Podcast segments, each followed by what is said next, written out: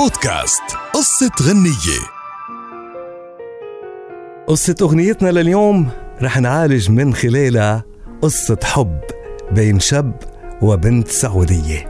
الأغنية بعنوان عطشان يا برق السما. وبتقول قصة الأغنية إنه في شخص اسمه محمد وبيوم من الأيام وقع بغرام بنت اسمها راما. وعاشوا أحلى أيامهم وأيام كان يكون في بيناتهم مشاكل مثل أي علاقة طبيعية. وبالفترة اللي عاشوها مع بعض كانوا ينفصلوا وبعدين يرجعوا لبعض بسبب المشاكل الكتير اللي كانت تدور بيناتهم. وتعود راما ومحمد إنه ينسوا أي زعل أو أي مشكل إذا جاء تاريخ يوم تعرفهم على بعض. فإذا جاء هذا التاريخ وما كانوا مع بعض المبادرة كانت دايما تكون فكرة محمد بسبب حبه لراما حيث كان كالعادة هو اللي ببادر بوقت الزعل والمشاكل حتى لو كان الحق على راما اللي ما كانت تبادله هذا التصرف. كان محمد هو اللي بيهتم براما وما كان يلقى أي اهتمام أو أي مبادرة للصلح وقت اللي يصير بيناتهم في خلاف.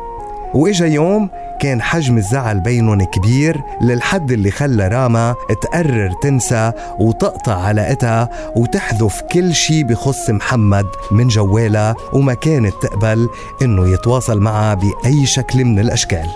واستمر هالوضع لمدة شهور وكان وضع محمد بحالة يرثى لها وبوضع حزن بحكم إنه قلبه حن لراما واشتاق لها ولكن ما قادر يوصل لها ولا يشوفها لأنه ما بدها تكمل هالعلاقة.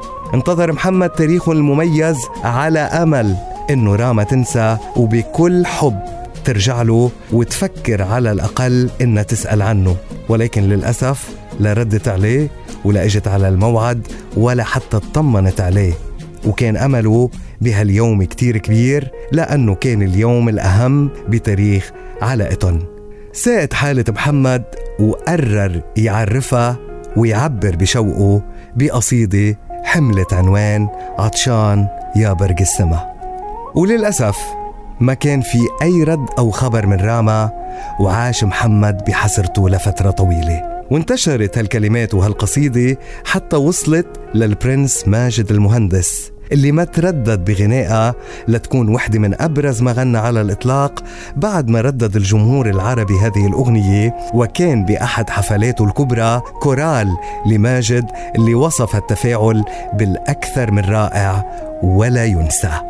عطشان يا برق السما بموت من طول الغياب بموت من كثر الظما. وأنا على متن السحاب خطاك في عيوني صواب حبك بقلبي منتحي مكتوب ومقدر كتاب. نكش بحجر ما ينمحي.